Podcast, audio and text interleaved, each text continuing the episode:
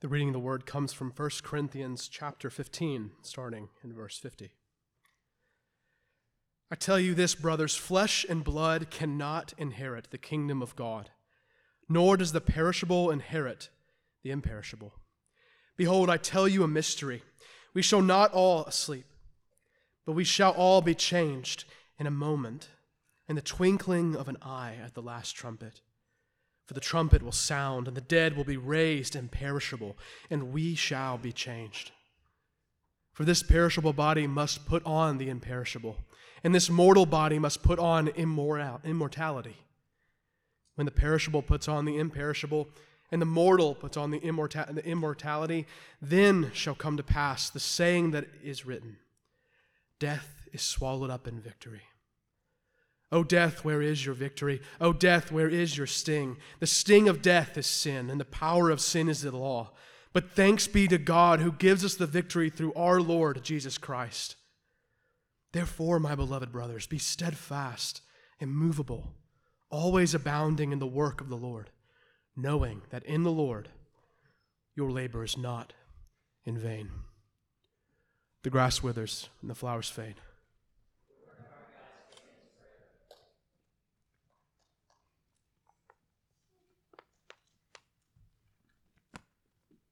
Good morning, church. As uh, Kevin alluded to, I'm not the pastor. I am a pastor. Um, change of stand, maybe. Sorry, guys. I need some assistance.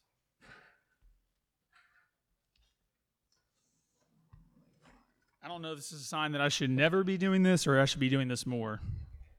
Um, thank you, thank you. Um, yeah, so good morning. As Kevin alluded to, I am not the lead. We're just changing everything.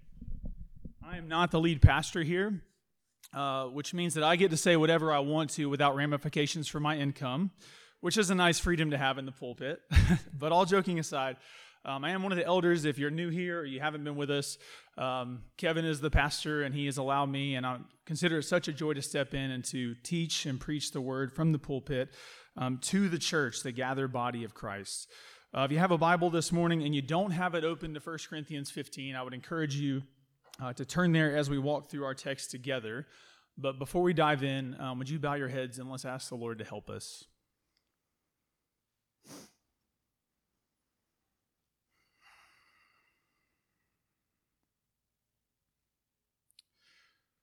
Father, we thank you for the privilege of hearing you speak to us. God, I pray during this time that your voice would be the loudest in our hearts.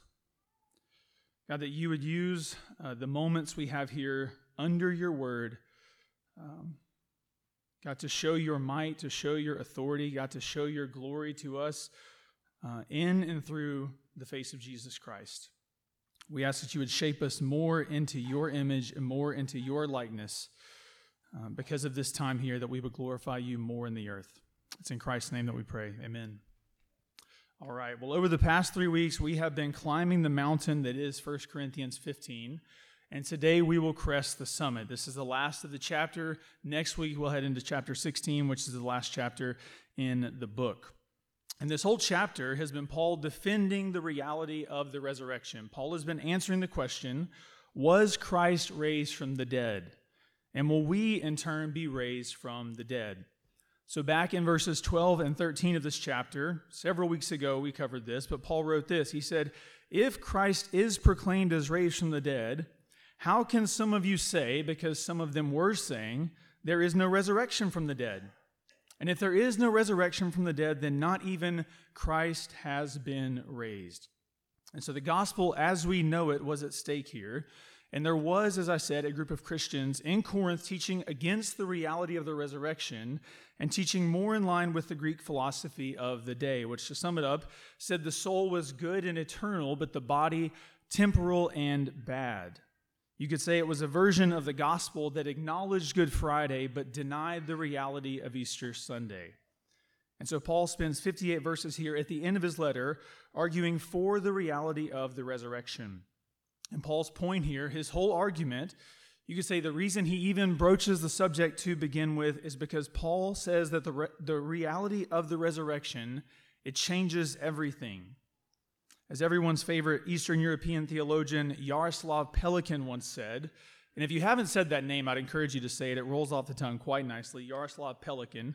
Um, but he said this He said, If Christ is risen, nothing else matters. And if Christ is not risen, nothing else matters. Which means that the fact that Jesus didn't just die for our sins, but also rose from the dead, and the scriptures say now rules and reigns at the right hand of God, should change the way we live our day to day lives. It should change the way we walk into work. It should change the way we treat our neighbor. It should change the way we parent our children. It should change the way we spend our money. The resurrection, Paul says, changes everything. I don't know if you guys have caught this or not, but three of the last four weeks, our corporate benediction, the blessing for the road, kind of the last communal piece of our service, has come from the last verse of this chapter. It says this, Tyler read it for us a minute ago, but Paul writes, Therefore, so, in light of the last 57 verses of information and theology and application, Paul says, Beloved brothers and sisters, be steadfast, immovable, and always abounding in the work of the Lord, knowing that in the Lord your labor is not in vain. And the only way our labor is not in vain in this life is if the resurrection is real, if Christ really did defeat death, and if we will do the same as we trust and follow him. So that's where we're going this morning. That's the Spark Notes version of my sermon, if they still have those. um, in fact, we could just pray, serve communion, and say peace out, but I get paid by the paragraph, so we're going to be here a little longer. That was a joke. I don't get paid for this, which is fine. Do it out of the goodness of my heart, by God's grace. in all seriousness, though, Kevin is nodding, shaking his head up here. Um, in all seriousness, though, that is exactly where we're going. That's the so what of this text. It's the so what of this chapter. And by the time we reach our text here in chapter 15, Paul has already made his argument for the reality of Christ's resurrection. He has made his argument for the resurrection of the saints. And here, Paul is just kind of filling in some blanks for us. So, Paul tells us a bit about how the resurrection happens. He then tells us why it has to happen. Must is the word he uses. And then Paul lands the plane in verse 58 which we just read, but we'll unpack a bit more at the end. So look with me. Um, we're actually going to come back to verse 50. Look with me first, starting in verses 51 and 52. Paul says this Behold, I tell you a mystery. We shall not all fall asleep, but we shall all be changed. In a moment, in the twinkling of an eye at the last trumpet, for the trumpet will sound, and the dead will be raised imperishable, and we shall be changed. So, Paul doesn't tell us all the ways that our resurrected bodies will differ from our current bodies. Paul does not parse that out for us. What he does tell us, though, is that all of us will be changed. The we there that Paul mentions in both verse 51 and verse 52 there is an inclusive we, meaning it's referring to all believers for all time. So you could read that and say, well, Paul thought he was going to be alive when Jesus came back. That's not necessarily the case. He was just saying there will be believers living when Christ comes back, and all believers, living or dead, will be changed. As Paul says, in the twinkling of an eye. You could say instantaneously. Just as God spoke creation into being in the beginning in Genesis, so he will speak resurrection and transformation into being at Christ's second coming. So that's how we're going to be changed. Now, let's look at why this has to happen. It must happen. Look with me at verse 50. Paul says this I tell you, brothers, flesh and blood cannot inherit the kingdom of God, nor does the perishable inherit the imperishable. So Paul says these two realities, flesh and blood and kingdom of God, they cannot coexist. They are fundamentally incompatible. And remember, Paul has been talking about the resurrection for the last 49 verses, and specifically talking about our earthly bodies incurring this resurrection for about the last 15 of those verses. That is a lot of ink in those days. And so, although Paul is interjecting some new terms here, he is not talking about anything different. So, all Paul means by flesh and blood here is our current fallen, fragile bodies. And when Paul says kingdom of God, he is referring to what the New Testament writers call the age to come. More specifically, it's the age inaugurated at Christ's second coming, whereas Paul's been explaining we will have redeemed and resurrected bodies. and of that age there will be no end. And that last part there is an important detail to keep in mind because it gets at why our bodies must be changed through resurrection and through transformation.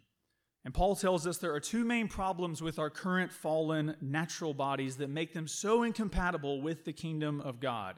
He mentions it here in verse 50, but he also uses verse 53 to tell us why. So Paul says, once again in verse 50, flesh and blood cannot inherit the kingdom of God, nor does the perishable inherit the imperishable. Then jump down to verse 53. Paul says this For this perishable body must put on the imperishable, and this mortal body must put on immortality. Now, those two verses sound a lot alike. That is on purpose. They kind of mirror one another. They are parallel verses, so to speak, which means Paul is using verse 53 here to communicate the same thing, or at least to add to our understanding of verse 50.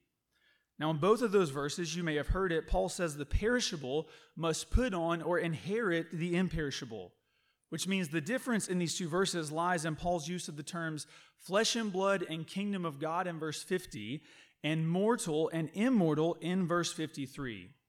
And it's this difference of terms here that helps us distinguish the qualities that Paul is pointing to that make our natural bodies so incompatible with the age to come in the kingdom of God.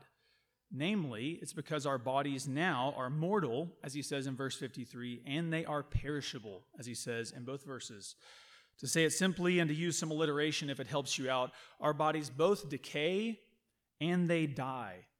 Right? It's no secret, although oftentimes we would rather live in denial of the fact that none of us will live forever, at least not in this body or in this state. At some point, all human bodies stop growing stronger, healthier, and fitter, and they start becoming weaker, more feeble, and more fragile. And for many of us in the room, the scale has already tipped, and you can probably feel it. Our bodies age, and with it, we grow tired. All the parents of young children in the room know what I'm talking about. Exhaustion is just the air that we breathe. And eventually, we will all die. Barring the second coming of Jesus, all of us will fall asleep. All of us will die. The person to your right and left, you can go ahead and take a look at him. You can really take a look at them. Nobody's moving their heads. One day, listen to me, one day they will be a memory on this side of eternity. They will be captured in a story passed down from one generation to the next, or they will be frozen in time only in a photograph or a video. As a Lenten phrase from Ash Wednesday reminded us, dust we are, and to dust we shall return.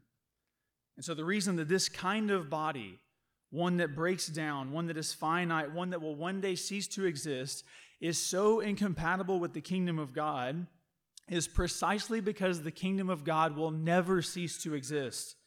The kingdom of God will be eternity on repeat of nothing less than all of the goodness, grace, and glory of God you could ever imagine, and a million times more. And we will never get tired of enjoying its beauty. Every moment will be as enjoyable as the first, and the moment after will be even better. And that doesn't even make sense what I just said, but you can't make sense of the kingdom of God. It is not something we can fathom or comprehend in our minds as they are. And therefore, we must have a body that is fit for this occasion.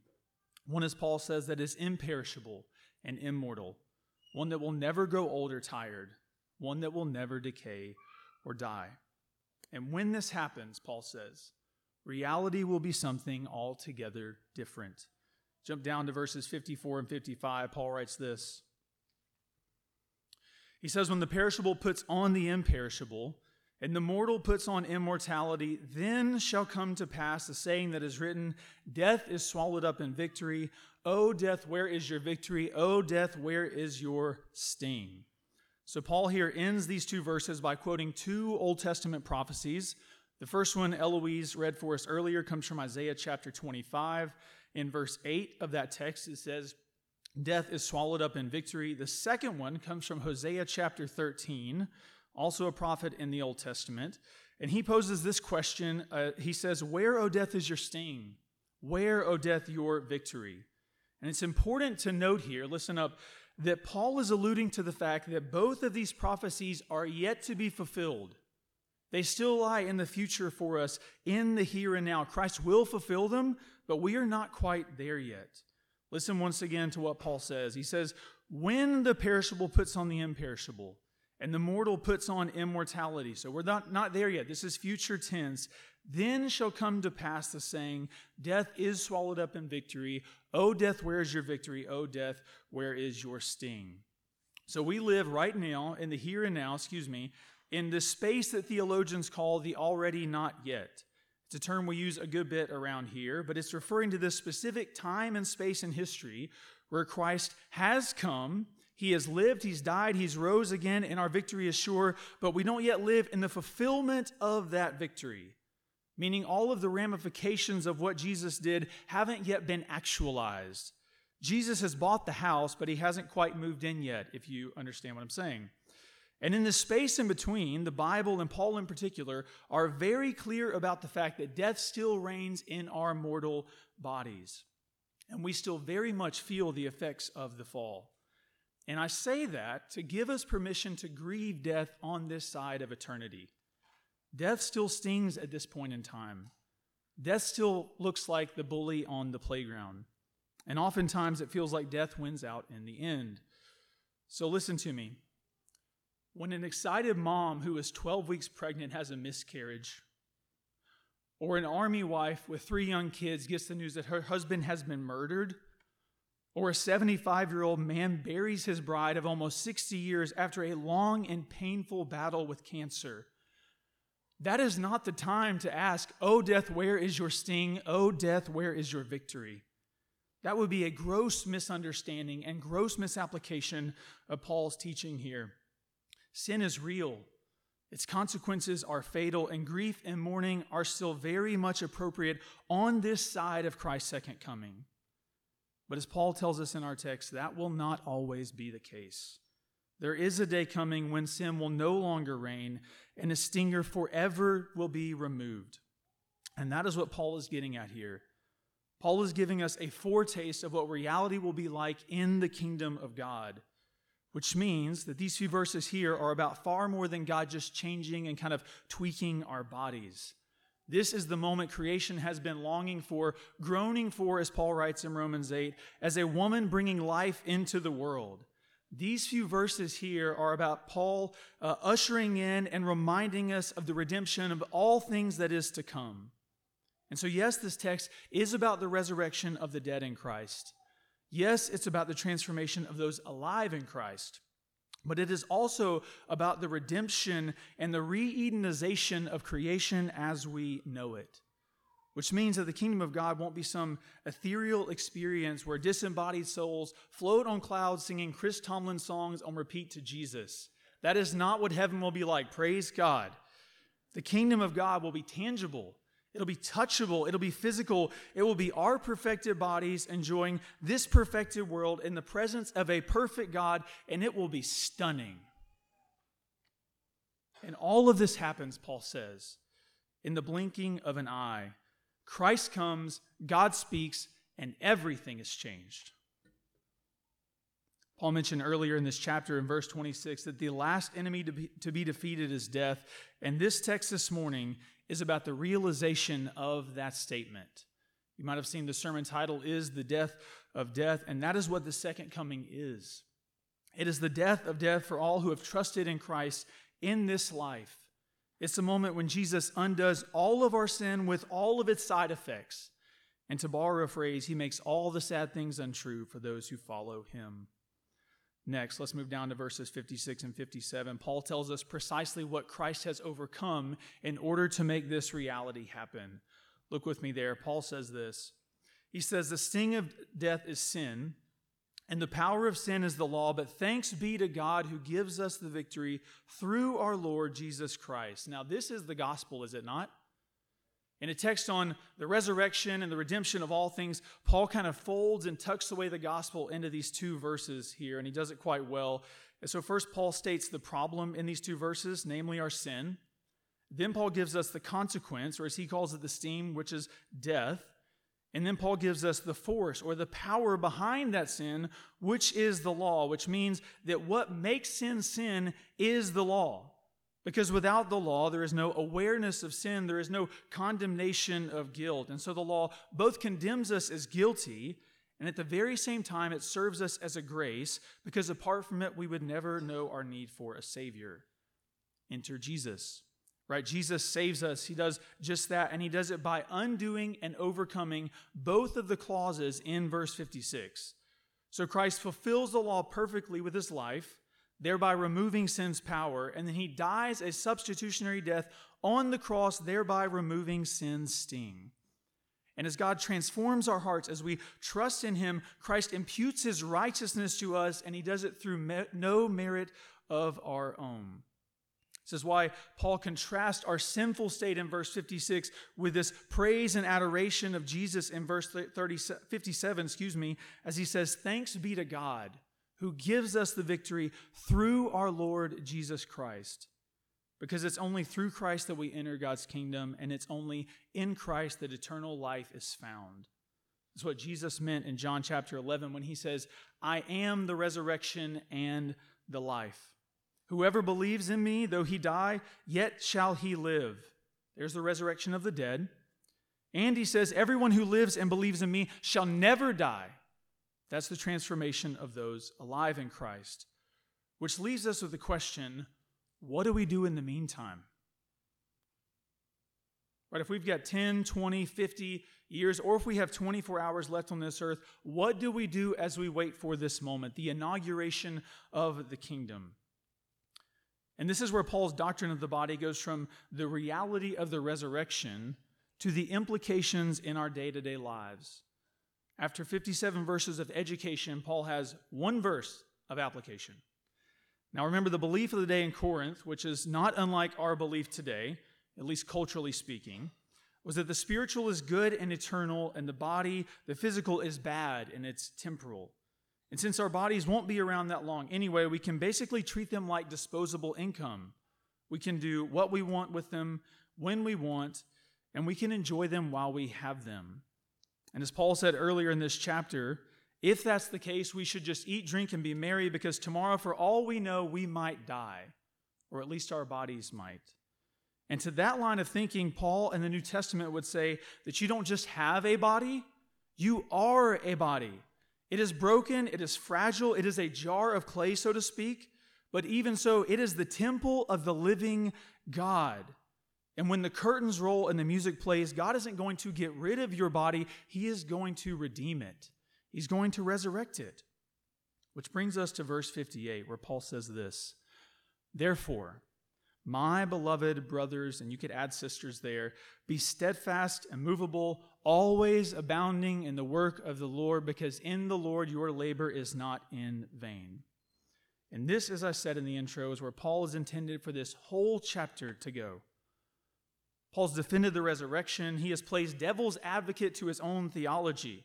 He has taught on the resurrection of the saints. He's presented the gospel to his readers, all to get to verse 58, where he tells the Corinthians and us by way of Christ to be steadfast and movable, always abounding in the work of the Lord, because in the Lord your labor is not in vain. So we need to get this right. Right? We could dive here, and I thought about do we do we exegete the Greek on these three kind of uh, adjectives, if you will, that might be the wrong part of speech, but steadfast, immovable, always abounding. Should we just exegete that here? But I think it's pretty clear what Paul's getting at there. Right? As much as you can do it and as often as you can do it, do it all the time. Work for the Lord. I think a better question to ask here, or maybe two questions, would be to ask the questions of why and how. Right? After all this talk on the resurrection, Paul says, work. That seems a bit odd to me right? And so I think the first question we need to answer is, is why, Paul? And then we need to answer the question of how. What does this look like? How do we do this in real life, day to day, on Monday morning when your feet hit the ground and you don't want it to be Monday? So, first, let's answer the question of why. Why, after all this talk on the body and the resurrection, does Paul tell us to work? Well, I believe it is to specifically combat the Corinthian belief and like I said, our belief of the day today, that Christ could purchase one's soul without purchasing one's body. Paul's letter, especially to the churches in Corinth, both in, both in 1st and 2nd Corinthians, are filled with both doctrine and application for our bodies. Because Paul wants them to know that when Christ redeems us, when he ransoms us, he ransoms all of us, including our bodies. And so, if Jesus hasn't just bought back your spirit, but your skin too, your body, then you no longer have rights to it. You no longer own it. And what Christ would have you do with your body as the one who has purchased it with his blood is to now present your body as a living sacrifice and to, to present the members of your body as instruments of righteousness. And how do we do this? Well, we work. When I hear work, I think of manual labor. That is not what Paul's talking about here when he says to work. What he means is that the body does work, right? If the body is not stagnant and resting, it is doing something. It works, it moves, it's accomplishing tasks, it's fulfilling duties. To say it another way, all work is embodied work. We have to remember that before chapter 15, Paul spent an extensive amount of time writing on the spiritual gifts or the gifts given to spiritual people and how we are to use those gifts to build up and encourage the body. And any work that would do that, any word of encouragement, any act of love, any act of sacrifice we might make, we speak and act and we make with our bodies. We don't love people only in our minds. Nobody has ever come up to me and said, You know what, Hunter? Those thoughts in your head yesterday, they really changed me.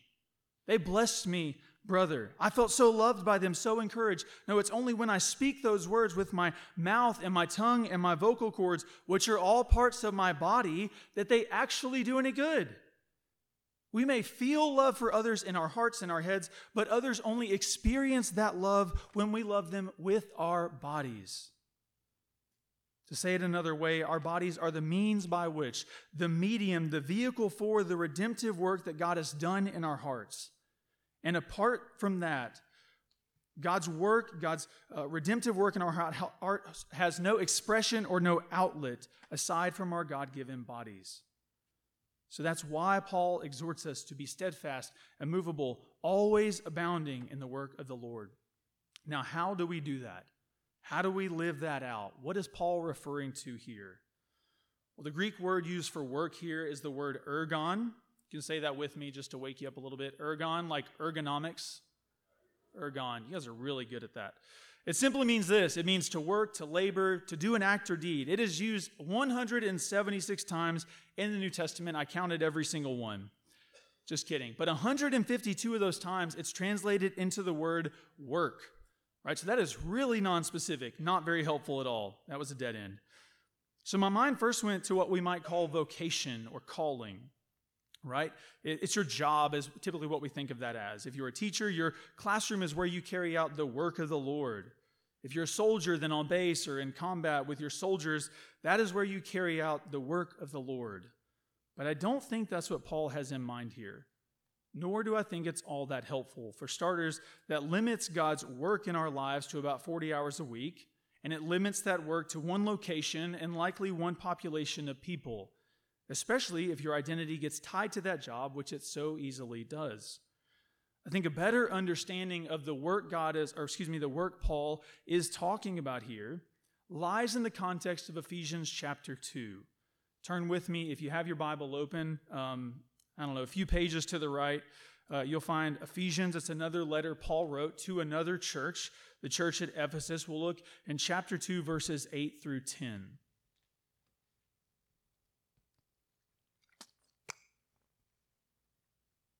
So for context, because we're not going to read verses 1 through 7, Paul opens up this chapter by outlining the way that we all at one time were living in the passion of our flesh, carrying out the desires of our body, and how by nature we were children and objects of God's wrath. And then Paul does this sharp about face in verse 4, and he interjects with God's mercy, which has saved us in and through the person and work of Christ. And then Paul says this in verse 8. He says, For by grace you have been saved through faith, and this is not of your own doing. It is the gift of God, not a result of works. Ergon, that's our word there so that no one may boast.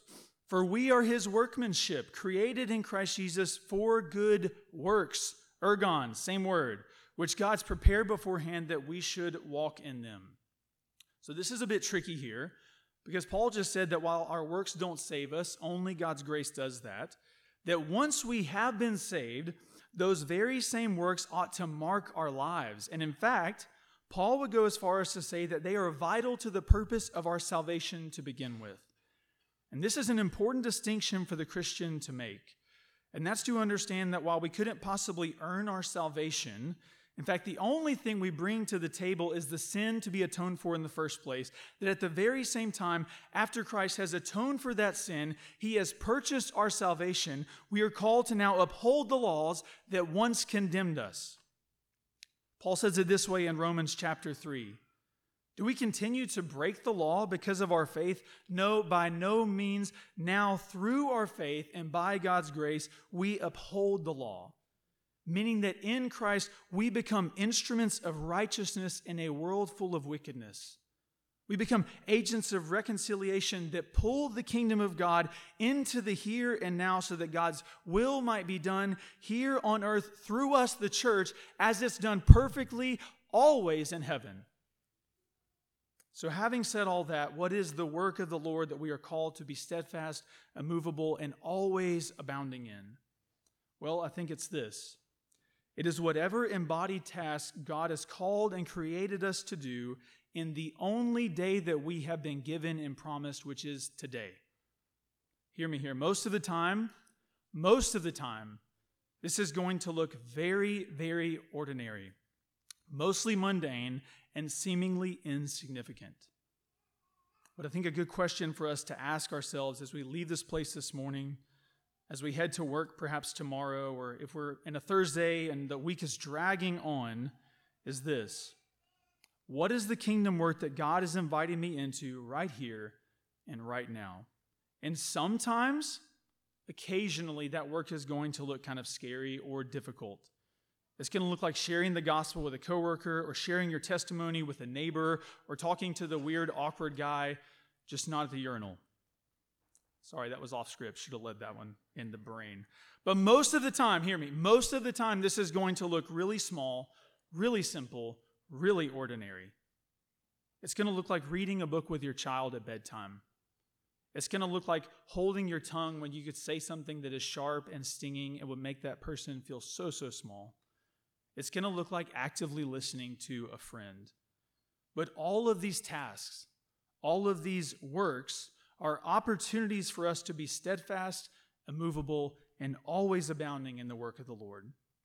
I would go as, far, as far as to say that everything we do in and with our bodies is an opportunity to love if it is done in faith for the good of others and for the glory of God. So say the encouraging word, give the warm hug, pay your taxes, smile at your neighbor, make a meal, fix a flat tire, play with your kids, help a family move, and do everything you can in and with your body to love others and to build them up in Jesus Christ for the glory of God. Amen. Let's pray.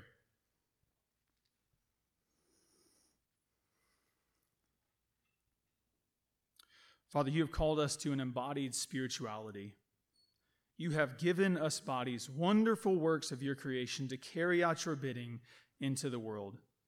Help us to take what you have said through your servant Paul, God, and through me in some small way, and help your kingdom come and your will be done on earth as it is in heaven. In Christ's name we pray. Amen.